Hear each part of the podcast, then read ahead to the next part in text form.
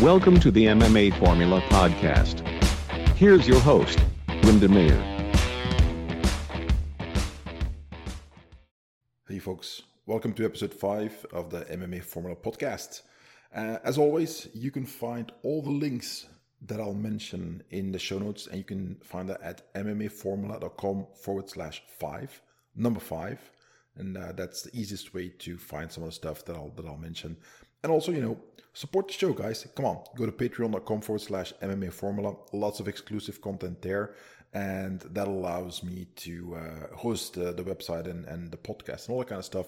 So check it out there. Bunch of stuff already. Lots more to come. All right, let's get right into it. So, why did I want to do this episode? Well, mainly because we've had uh, a string of really great fights these last few months. I mean, it's uh, almost March in 2021 here, and we've we've had a bunch of really cool fights that I want to talk a little bit about, and hope that if you missed those, well, go re- go watch them anyway, because it's uh, they're well worth it for for many different reasons. So I'm gonna go over them.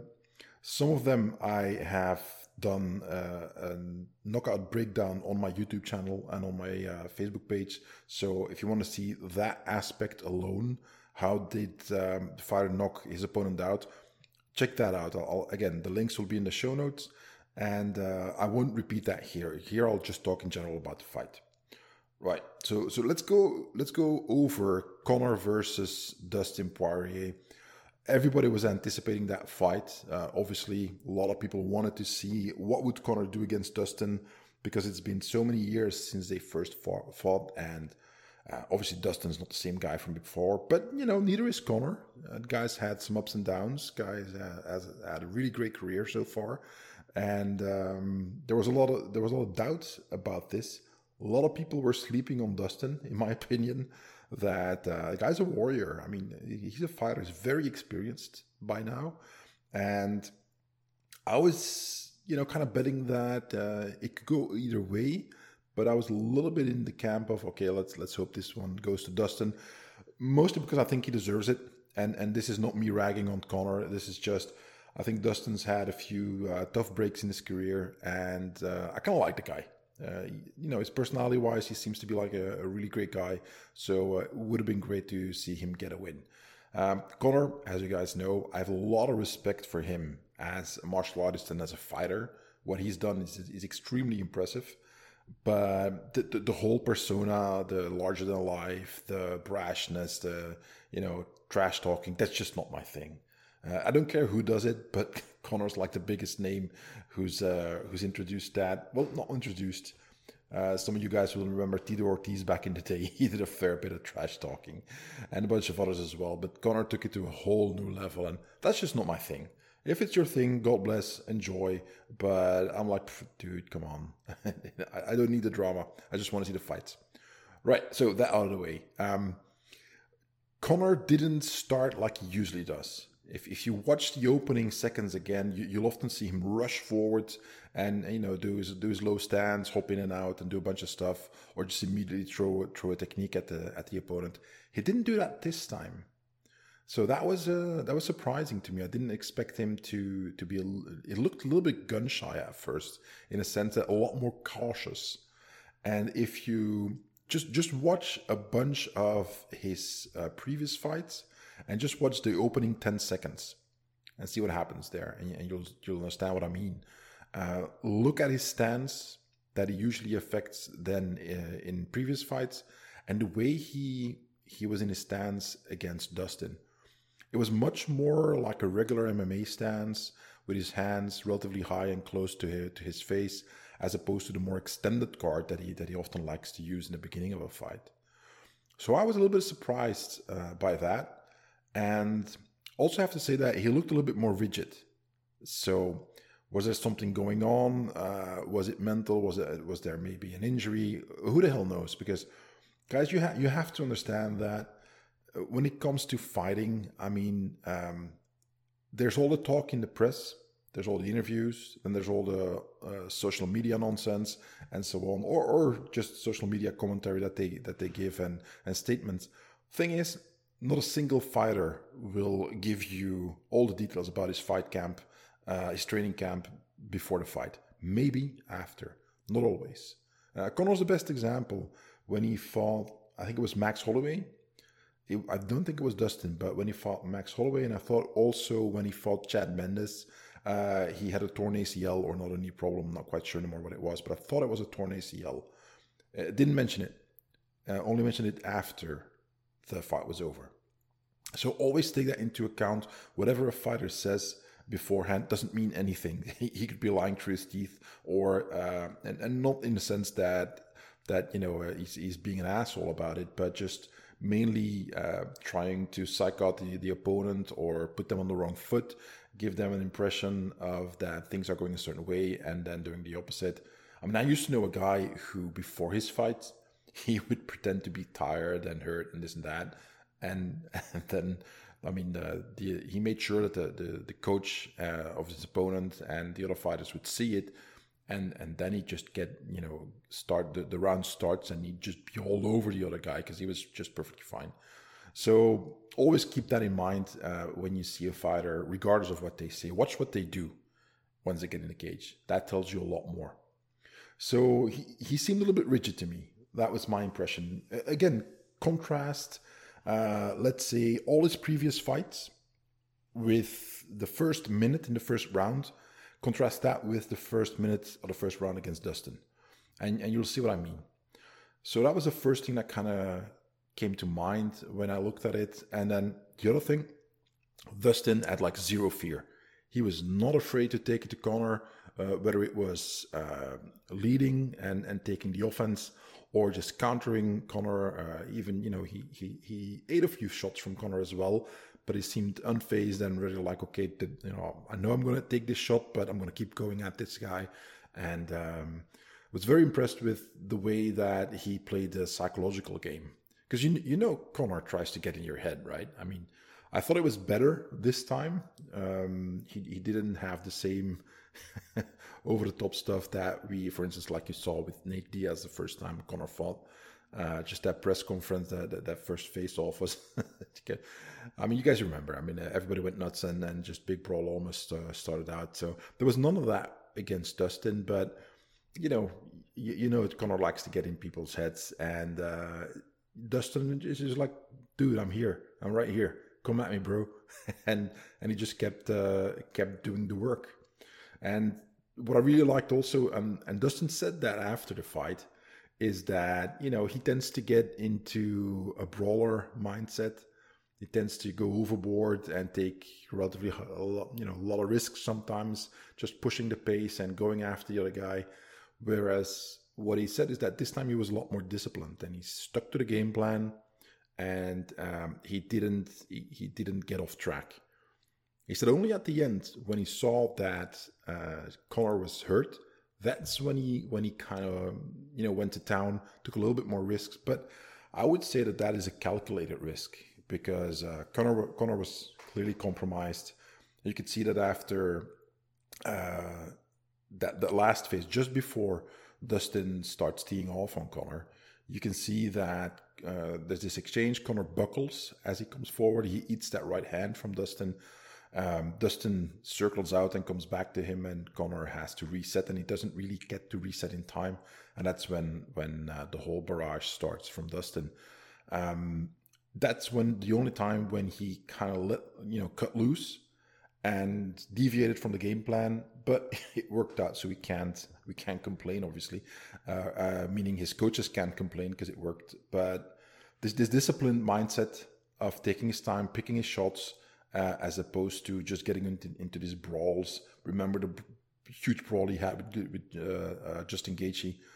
Um, it shows a lot of maturity as a fighter from Dustin, and and again zero fear, just being being strong enough psychologically speaking, mentally speaking, just to to do what needs to be done, despite knowing that Conor is still uh, a dangerous fighter. That left hand can still you know uh, knock you out. So really, really well done next topic that was the low calf kicks.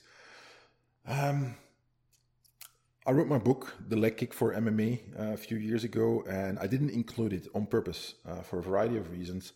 Um, one was to keep the the book focused. That's why I also didn't include the lead leg kick uh, in into that book. I wanted to stay focused, and I've had some questions about that. Why didn't you include the the lower leg as as a target as well? Um, in, in like I said, in part it was to keep the book more focused on, on on something specific, what I wanted to write about. But in another part, for me, the low calf kick is a high risk, high reward technique. Now there are ways to manage the risk. They're definitely there, but I think in the way that MMA is structured, with the, the way that the rule set is, it's it's relatively risky, and it'll it's going to take somebody getting really injured, like broken breaking breaking his foot or get a broken shin bone and so on, before fighters will be more nuanced with this technique. Because for the last few years, people have been going apeshit, and you can you can expect that after um, the fight we saw with Dustin versus Conor that that fighters are going to go even more all in on that kind of technique. And again, nothing against the technique, but every technique has a has a risk reward ratio, and this one, as long as it works, it, it's great. But if your opponent knows what he's doing and manages to defend correctly against it, you are a compromised off balance, and b he can actually break your foot. Um, limb destruction is techniques that you find in more traditional martial arts. It's something that, that is is not fully incorporated into MMA just yet. It's starting to get there, but we're not there just yet. Um, the low calf kick is one that I mean you can mess somebody up really bad, and and one of the main reasons why we don't see it happening right now is that um, when you see the way most MMA fighters check leg kicks, they, they, they tend to just pick up the lead foot and not really rotate the the leg to the outside towards the incoming kick. So that means that they often still get hit, and also they uh, they are obviously off, off balance afterwards. But they they won't be able to absorb the kick in certain ways that are very common in Muay Thai, kickboxing, and so on. Now I know there's differences between these sports. That's not the point. You, you can actually, uh, in MMA, block or absorb an incoming leg kick in a different way than what you see done nowadays, for the most part. Again, not not everybody, but most fighters seem seem to just pick up that lead leg as opposed to pointing it towards the incoming kick. Now, once guys will start to figure out, like, okay, this this crap hurts. We need to block that kick, or we need to evade it or defend against it. Um, and, and I'm I'm assuming that you know all smart coaches will start working on that. Uh, we're going to see a lot of defense against the technique, and then we're going to start seeing people get really, really bad, badly countered when they miss with that low kick, and then also you know get very seriously injured once the the nasty versions of blocking are being used. So uh, the, at one point, I mean, uh, Dustin kind of does a shin to shin uh, low calf kick. he hits Conor's shin because because of the way that they're they're standing in their stance, and uh, it looks like a pretty bad kick to take. I mean, it's it's those kind of kicks that if if you endure those, you're gonna end up sooner or later injuring yourself. Now, again, high risk, high reward and remember when Anderson Silva broke his leg against uh, Chris Weidman? Yeah, that's what I'm talking about. So if, if you are careless with the way that you use certain techniques, you will sooner or later someone's going to get injured. Now, if it's worth the risk to you, fine, by all means go ahead. But um, for me, uh, the, the point is to hurt the other guy and minimize the risk to yourself as much as possible. And this is what most smart fighters do. So there you go. Um, so enough of that. Quick final point. Dustin's pressure at the end was really awesome. That was impressive. The way he took it to Conor and and just not just crash into him by over committing to punches and and and falling forward. Um, the way he picked his shots, even when he was throwing big combinations, that was really awesome. Uh, I very much appreciate that. That was just a fun fun um, part of the fight just to see somebody put a lot of pressure on his opponent while still maintaining a good overall view of what is actually the result of all that all that pressure. A lot of guys still you, you see them you know putting pressure on the opponent and and the only thing they're paying attention to is uh, their own striking their own offense as opposed to tracking what is the result of what you're doing and adjusting on the fly. And dustin did that great so i wanted to point that out. Um, right so we're going to move on to the next one. So so again i'll, I'll put a link in the show notes at mmaformula.com forward slash number five the to the knockouts, that the video, the, the breakdown that I did that. But now I want to move on to Michael Chandler versus Dan Hooker. That was also a really fun fight to watch, much shorter, very different. But what I liked is obviously Chandler's debut in the UFC. A lot of people had a lot of doubts, and there's still this, you know, I wouldn't call it uh, a prejudice that is um, completely justified. But I, I, get where people, I get why people say it when they, they say that. Well, you might be champion in Bellator or any of the other organizations, but you know, once you get to the UFC, that's uh, when we really see what you're made of. And, and, and, I get what people mean. I don't think it applies consistently uh, when you look at everybody who's in Bellator or any other organization there's some really good fighters out there uh, that are not in the UFC. So, and and what people tend to forget, I think, is that, I mean, guys like Chandler, they're training with UFC fighters in the same gym. It's not that they're off into their own Bellator island where uh, there, there's no mixing with other competitors. That's not how it goes. These guys train together you see you see guys from one championship and Bellator and UFC and, and what have you all being in the same in the same gym training with each other.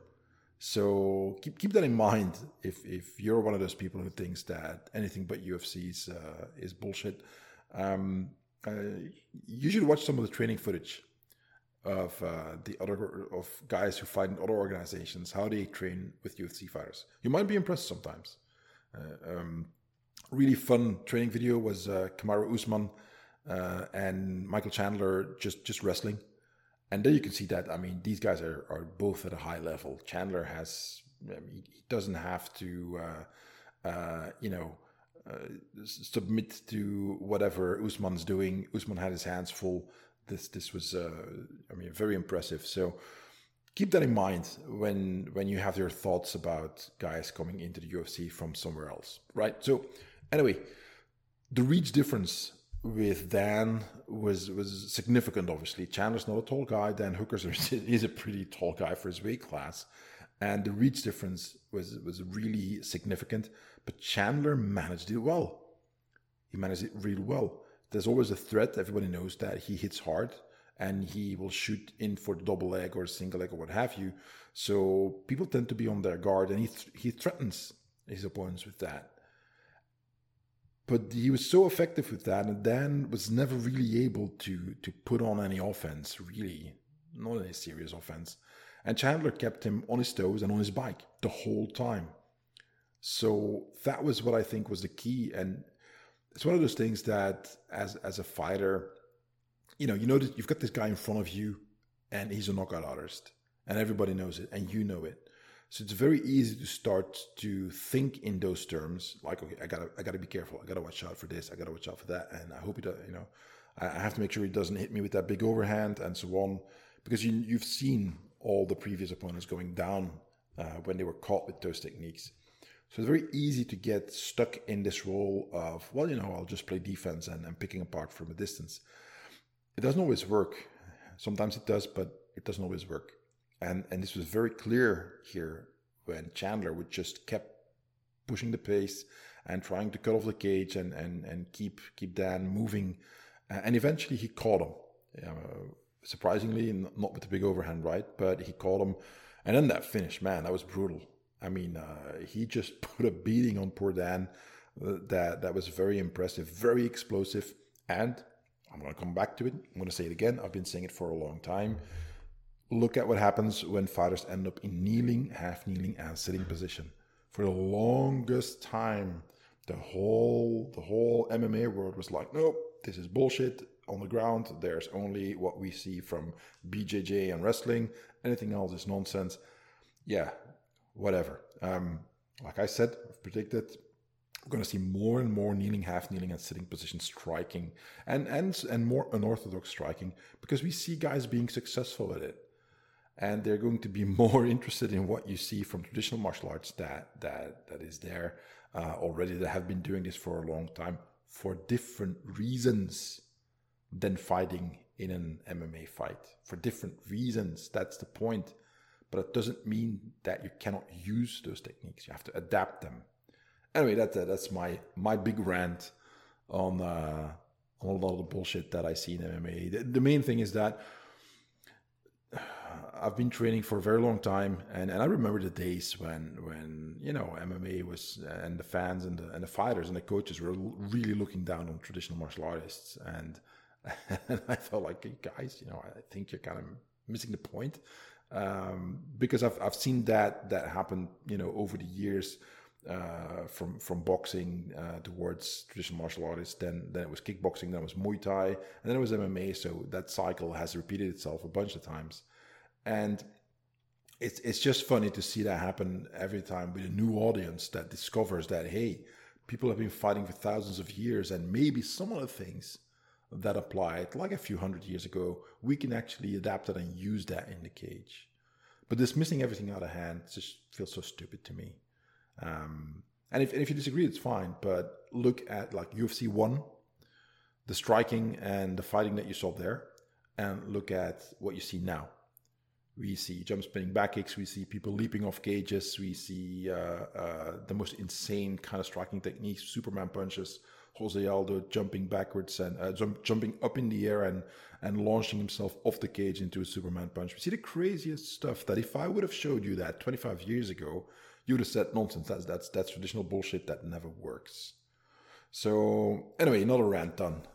right. Okay, let's move on, guys. Max Holloway versus Calvin Kattar amazing fight amazing fight. I mean, we all know that Max is great, and and and but Calvin, Calvin's, I mean, he's no slouch. The guy's got really great striking. Uh, he's got a wonderful jab. Uh, he's crossing bad uh, bad eater, and he uses range very well. Um, so I was really looking forward to see what that was going to be like. But Max just basically put this enormous beating on him that was was extremely impressive. I mean it was a, combination of things. The, the, the, first thing is look at Max's footwork. He's, he's got really great footwork. He uses typically short steps so that he can constantly keep his feet under his center of balance. So he constantly adjusts his footwork and he also rarely overcommits. And even if he overcommits when he has to take a, a shifting step or a full step, he's still basically in balance and is able to both attack and defend as he does that shifting step. So the footwork is, is what you should focus on. Uh, everything begins and ends there. And then the other aspect is, I mean, he's got insane cardio. The, the, the level of output that Max showed in this fight was just enormous. And I, I, think it was in the fourth round when he just he just goes to town for like half a minute, like non-stop striking. Calvin tries to get away. Max is on him and and just keeps unloading. And that was extremely impressive. It's very impressive. If if you've ever been in in uh, in a fight like this, and and with that I mean competed, you know what it's like to just push a pace. And then remember that these are five minute rounds, and Max had already been doing this for for at least three rounds before he just switches to an even higher gear and just accelerates like that nonstop. And you know, I've seen some people online talk about, yeah, but it's not the hardest punches ever. Sure, but we all know that um, Max's style is not knocking somebody out with one punch. I mean, he's a volume striker, and it he just whittles away at you until you've got nothing left. So, so it, it's it's just a, a, strategy that fighters have. Some guys go for the knockout all the time, other guys not so much.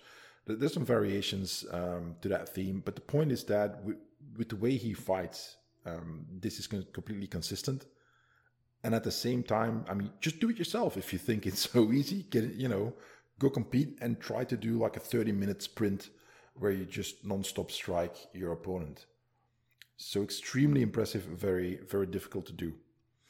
Um, another point was that the the the rear leg sidekick here, check out Ma- how Max does it. It's not a full rear leg side kick because he doesn't pivot all the way in, but it's very close to it, kind of like his combination between side kick, stomp kick. Um, had a little bit of a deep in it sometimes.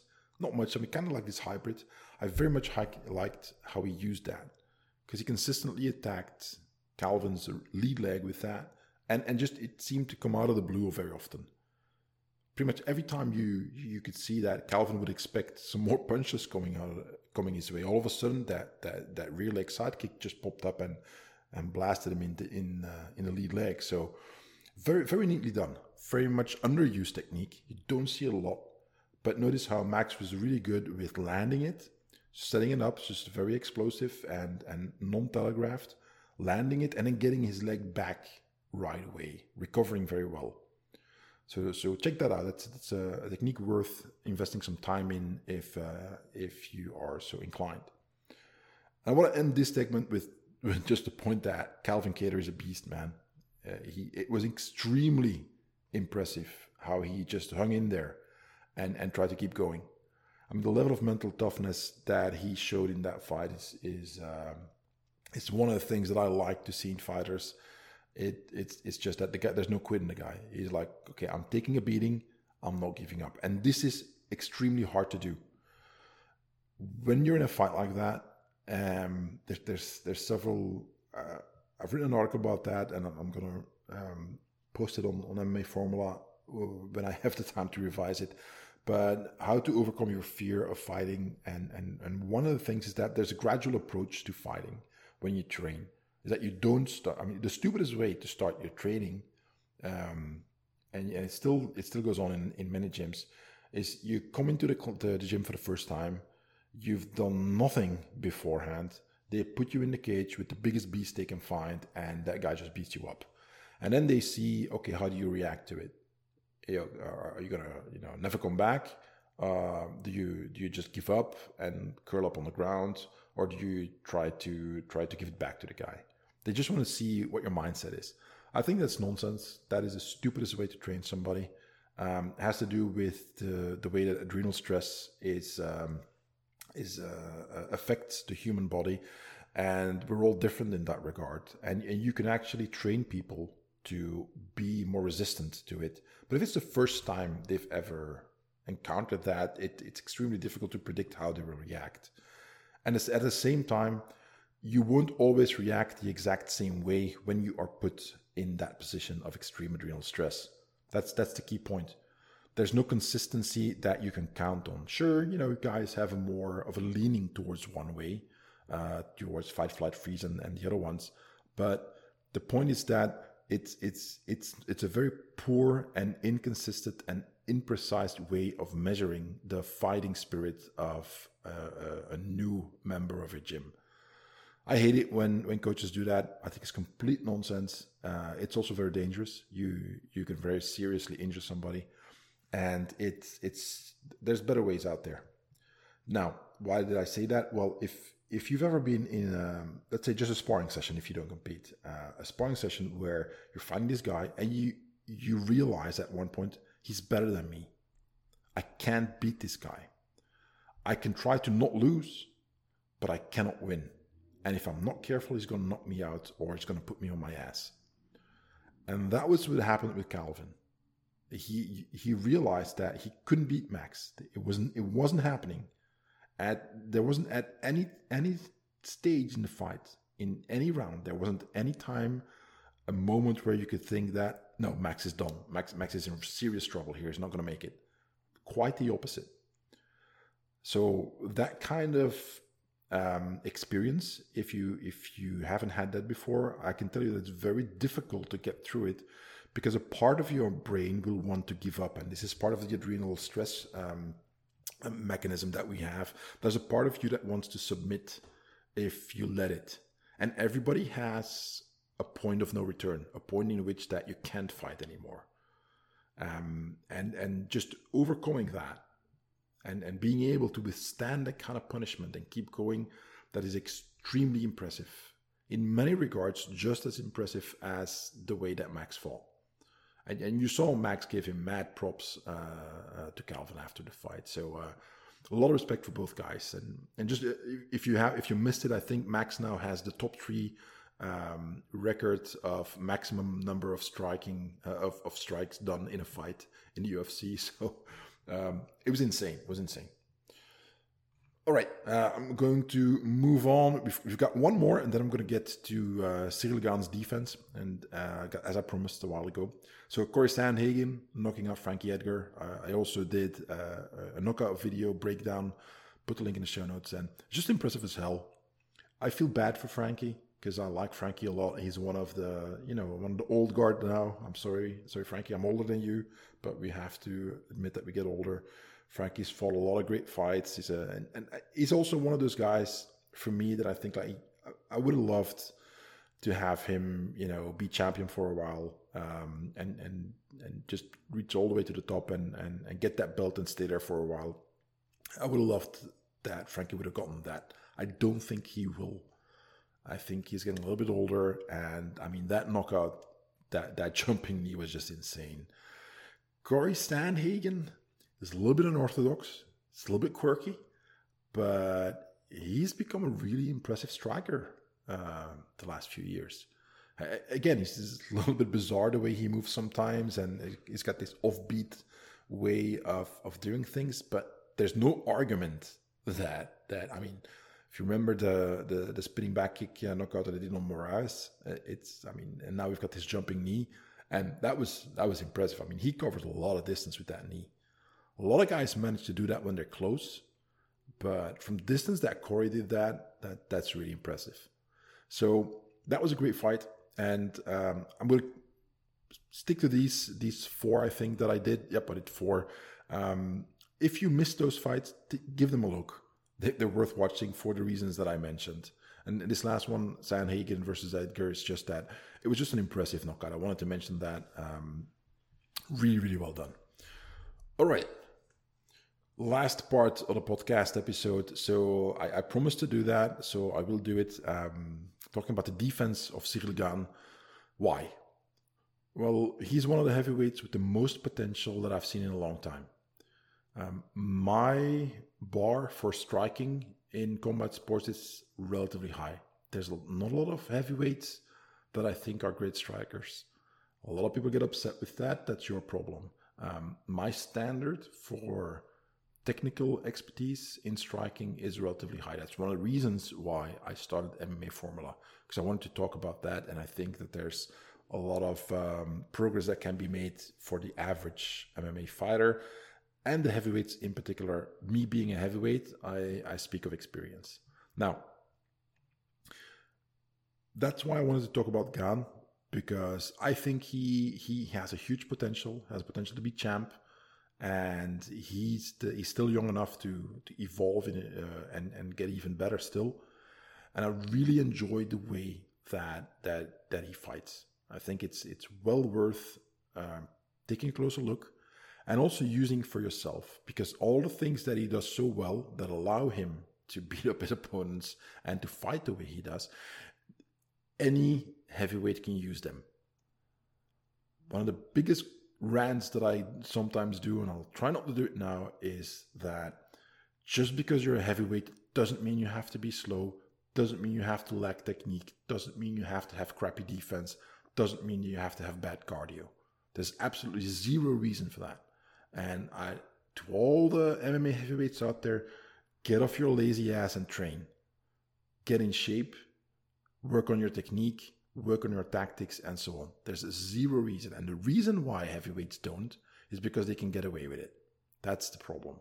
Because with one shot, they can knock somebody out in the first second of the fight, all the way up until the last second of the fight.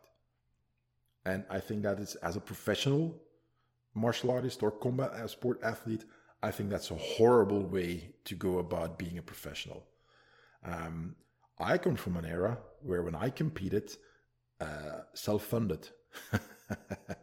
I didn't make a dime ever competing. Never won any prize money because I, I I'm from a small country and there wasn't anything to gain.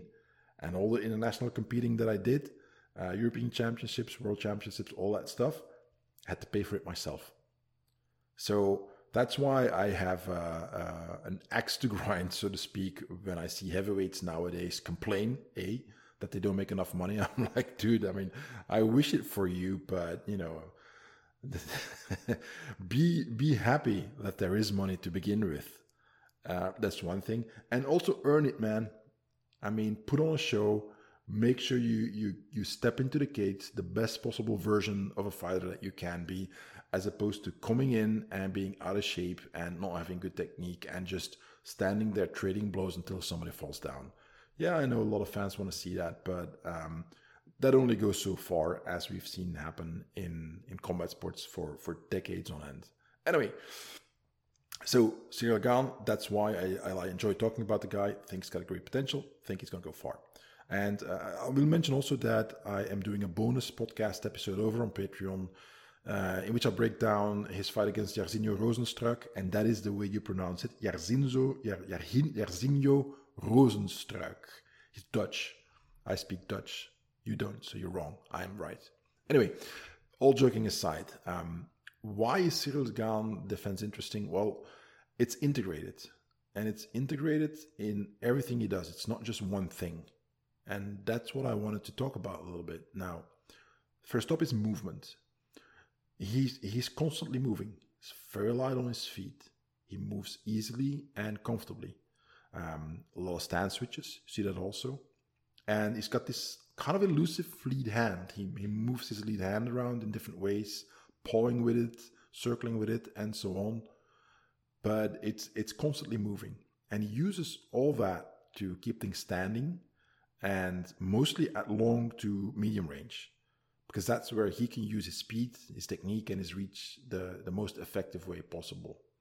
So watch how he fights, and you, you'll see that he, he's constantly doing that. A lot of movement, but light controlled, relaxed. He's very relaxed in the cage. Contrast that with a lot of guys who are heavy footed and and just very rigid in the way that that they move.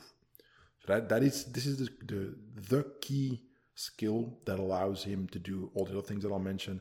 Is he's he's able to move constantly, very easily, and and it doesn't use up a lot of energy when he does. So moving on to the next part that flows from that, and that is footwork. He he moves very easily. Again, he combines lateral footwork. He creates angles. He can suddenly slow down and even stand still, and then get into footwork again. And and in particular, he's able to back up very quickly when you charge him. But at the same time, that that gets him out of range from the guy charging him. He is able to reset immediately and counter or take off at an angle and, and you run past him and he can circle out and uh, reset uh, at his own uh, leisure. So, so the footwork is, is also really good. And again, it only comes from this ability to, to be very relaxed, very light on your feet, and then use that effectively.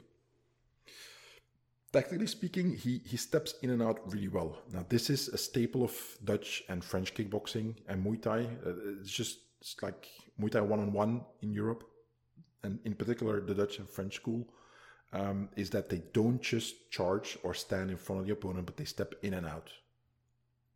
Now, if you combine that with the previous, that means that he can move in, land a shot, and get out before the opponent can counter. And that is worth a lot because that means that he can strike and will not be countered or hit as he does that. So that makes his movement and his offense have integrated in such a way that it keeps him safer, as opposed to somebody who steps in and then stays there and dukes it out, or is slow in getting out and gets countered. Now, there's another aspect to that, and, and that is that you, you rarely see him swing for the fences. Again, the, the the fight with Rozenstruik is a great example of that. Rozenstruik, in my opinion, is, is technically speaking the lesser fighter, uh, but he hits so damn hard that if you get hit by him, you're going down. So the point is that um, Rozenstruik tends to swing for the fences. And if he can't do that, like we saw in the fight, but again, the bonus episode on Patreon, I'll talk more about that. Um, you don't see Gane doing that. Um, quick reminder getting power in your techniques, getting a good a good impact in your techniques, just uh, you know from physics, we know that mass times acceleration is that's what you get. Well, that's the way you do it. Well, he's a heavyweight. Gane's a heavyweight, so he has the mass. it's there. It's his body's heavy. Every heavyweight has that, which is what makes them dangerous up until the end, like I said. Um, but it's mass times acceleration. So what Gane does is he focuses on speed and technique. That means that acceleration is there, so he accelerates better than a lot of his uh, opponents. And because he has good technique, he can put his mass into his arm or leg or whatever he's using very well. And as a result of that, transfer his mass into the technique. And you get a lot of power that way and it doesn't cost, you as much energy as when you try to swing for the fences with everything you do. At the same time, this makes him less vulnerable to counters because he can move in and out quickly. He's more explosive, harder to read, and it also stops him from overcommitting and falling forward into your opponent's counters. So, so that's a part of defense that is often overlooked. Um, is is the the way you throw your techniques don't just try to knock the guy's block off all the time. But we see this in boxing also. If, if there's a boxer who only throws power shots, more often than not, he's going to get chewed up. Same thing here. The next thing I want to point out, tactically speaking, is that he changes targets and techniques very, very often. He's going to hit you all over the body. It's going to be leg kicks, high kicks, body kicks. It's going to punch you in the head, in the body. It's going to throw uh, a lot of, a lot of straight shots but but also angles his shots in a little bit. He can angle his jab, and and it keeps coming at you from slightly different angles, slightly different techniques, and different targets. Left, right, it's it's all over. So that makes it difficult to anticipate what he's going to do next, and therefore harder to attack or counter him. So just being a little bit difficult to predict automatically makes you safer because once your opponent can read your moves, it's easier for him to counter you. Um, fighting, as I've said often, is about setting patterns and breaking them, or creating illusions with patterns and using that against your opponent. And and and Gane's very good at this. It's it's hard to read. He's hard to read. It's hard to see what his pattern is because he keeps changing it up.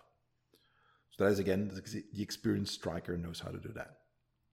Now, just on a pure technical level, um, some stuff is that he keeps his non-striking hand relatively high when he punches, which a lot of heavyweights don't. I'm, I'm, looking at you, Francis Ngannou, and, and they train together, so Francis should know better.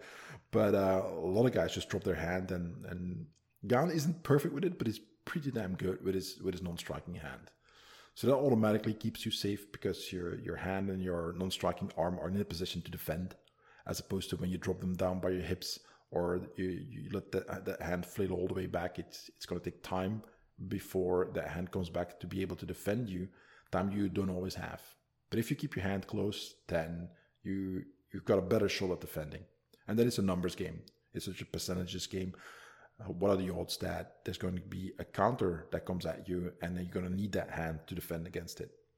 Well, X amount, X percent of the time, you'll that, that's going to happen. Well, you know, if the hand's there, it's there. If it isn't, you're out of luck. Next up is that he covers well. So uh, when he's close, he, he covers well, uh, especially in the clinch. He, he tends to have a, a, really, really nice cover and, and then control his opponent. But also when he moves out of range.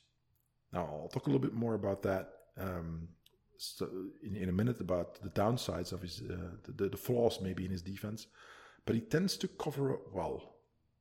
What he also does is he he tends to use relatively small head movements to slip punches. Um, a little bit tricky sometimes, but he seems to have the timing for it and uh, and be perceptually ready for it. So he, he tends to use his slipping relatively well to you know get out of the way of punches or, or get into a clinch. And and this is all the stuff that when you combine it, it's um, it, it, it makes him very hard to hit. So his defense, as a result of that, is is pretty damn good. Now, a little bit of a downside here, in my opinion, he relies a bit too much on being able to retreat quickly, and and then he drops his hands. Not all the way always, but sometimes he even does that. But so on the retreat, he he he reads distance well, and he anticipates well. And very often he's, for me, for my taste, a little bit too chill there. Uh, should be maybe a little bit more on high alert once uh, once he starts backpedaling and and the guy uh, surprises him by being fast. Because sooner or later he's going to face somebody who's also really good, who also um, has good footwork. And the best way to defeat yourself is to pretend that you'll always be faster, stronger, better than everybody else. So you you want to have built in into your defense that how would I fight a guy like me, who's just as good as me, or even or who's better and then being overly confident on certain abilities you have is always dangerous. And the other thing he does is, for my taste, he, he relaxes a bit too much at times when he recovers from a kick or when he resets into his fighting stance after an exchange. He, he tends to drop his hands and, and kind of take a, a, a physical and a mental break. So that is, it's called active recovery. So that you don't, you're not always tensing up your muscles because that that wipes you out really fast and, and Gane doesn't have that. He stays very relaxed, but a little bit too relaxed sometimes. Um, my students hate it when, when I do that, when I let them get out of range and let them relax, and in particular, let them think that they're out of range. And then all of a sudden, I clock them with a, with a high kick or something that covers a, a lot of ground and, and so on. So, um, again, uh, Gane is very tall. He's got long range, so uh, long reach. Sorry, so he he he tends to be relatively safe when he gets uh, recovers from a kick or gets out of uh, out of an exchange. But I don't like the way he he always you know he sometimes I should say sometimes relaxes and chills out a bit too much and seems too much at ease there. It's fine as long as he is not compromised. This is the kind of thing that when you get tired or when you get clocked and you're really seeing all the Tweety birds and stars uh, circling around your head, uh, that's when you you pay a high price for this kind of thing. So consistency with defense is is very important. Right, that's it. So, like I said, I'm going to do a bonus podcast episode on uh, the fight Garnet with uh, Rozenstruik on over my Patreon. So um, check out the Patreon. That's at uh, Patreon formula, uh, patreon.com forward slash MMA Formula. Sorry about that. So patreon.com forward slash MMA Formula. Like I mentioned, all the links that I mentioned are at MMAFormula.com forward slash five. So that's number five. And that's it for this episode. Um, a, a, quick shout out to all the new followers on my YouTube channel. There's a bunch of you that really enjoyed the um, the video I did on Conor McGregor versus uh, Dustin Poirier uh, uh, and that that knockout breakdown. Um, I don't read all the comments because there's so many of them, and, and, some of you guys are so far out there. I mean, give me a good chuckle. Uh, some guys got really upset with my with uh, my comments, and I'm like, okay, well, you know, it's your life. Do whatever you like. Uh, but some people appreciate it, and, and, that's always great. So when you leave a comment, uh, I appreciate that. Um, speaking of, um, if you, uh, I'll, I'll, see for next episode, I'll do another Q&A. So if you have questions that you want me to answer, uh, leave me a comment, preferably on my Facebook page. The link is in the show notes or over on YouTube, but preferably on Facebook because uh, I tend to see those easier. Uh, the, the YouTube comments tend to be, I mean, there's there's so many sometimes that I miss them, and then you know uh, I won't I won't be able to respond to you. Uh, if if you can, the easiest way to leave a comment is go to my Facebook page or uh, send me a message on my on my on my MMA Formula Facebook page. Facebook page again. The the comment, um, the link, sorry, is in the show notes. Right, that's it, guys. We've got a lot of great fights to look forward to in uh, in the future. We've got uh, who's moving up a weight class, and that's going to be a lot of fun. I'm, I'm really looking forward to see how that goes against Blachowicz. Um, Jon Jones is waiting in the wings to enter the heavyweight category. Um, I'm not sure how well he'll do. We'll see. I'm very interested. haven't seen a lot of his training footage, but I'm, I'm still looking forward to that. I think it's going to be a while, but um, th- that'll be fun. That'll be fun. So we've got a lot of great fights to look forward to. And I hope uh, we can talk about that a little bit more in the future. And I'll See you all then. Take care. Bye bye. Thanks for listening to the MMA Formula Podcast. For more information, go to www.mmaformula.com.